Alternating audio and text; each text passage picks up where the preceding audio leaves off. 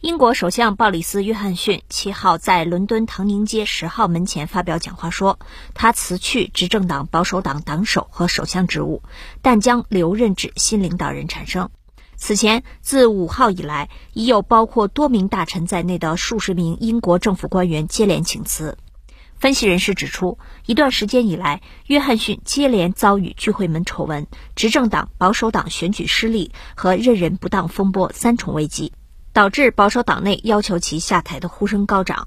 大批政府官员的请辞让约翰逊陷入孤立，政府难以为继，只能选择辞职。保守党随后将展开新党首争夺战，目前还看不出谁更有可能接班。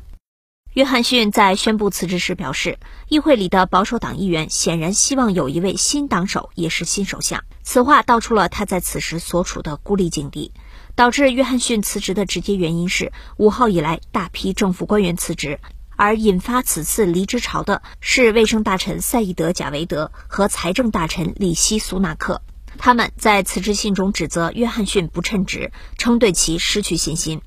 英国媒体指出，财政大臣和卫生大臣辞职对约翰逊政府造成重创，因为这两个职位负责处理当前英国国内最要紧的事务，及生活成本上涨和新冠疫情。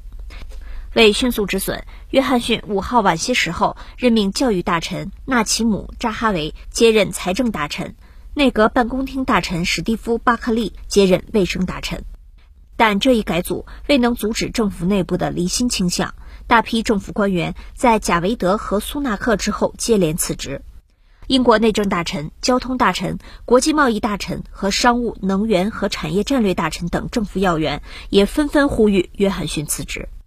虽然约翰逊六号曾表示不会辞职，但英媒指出，即便他坚持不辞职，政府也无法有效运转。此外，约翰逊曾于六月上旬在议会下院保守党议员的一次不信任投票中勉强过关，并根据党内规则可在一年内免于不信任投票。但一些保守党议员近来积极推动修改党内规则，以便再次对约翰逊发起不信任投票。英媒指出，如果再次接受不信任投票，约翰逊过关的可能性不大。舆论认为，约翰逊在政府和保守党内完全陷入孤立，因此最终不得不选择下台。分析人士指出，约翰逊走到今天的孤立境地，是聚会门丑闻、保守党选举失利和任人不当风波三重危机叠加的结果。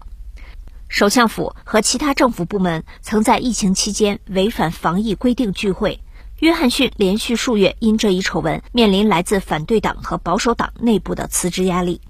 五月中旬，伦敦警察局宣布结束有关聚会门事件的调查，并开出共计一百二十六张罚单，涉及八十三人，其中就包括约翰逊及妻子卡利。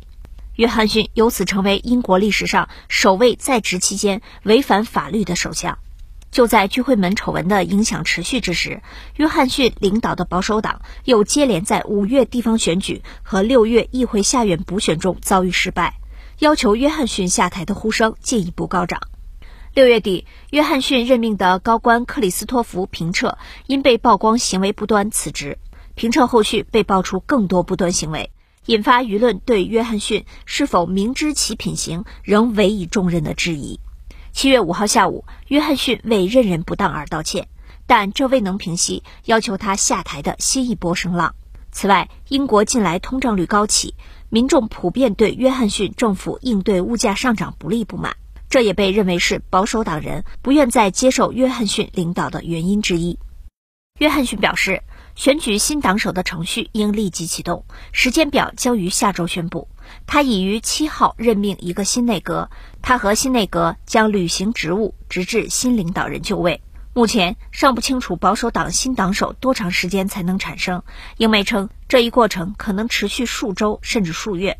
约翰逊的前任特蕾莎梅于二零一九年五月二十四号宣布辞职意向，六月七号正式辞去保守党党首职务。约翰逊于同年七月二十三号当选保守党党首，二十四号就任英国首相。整个过程持续了两个月。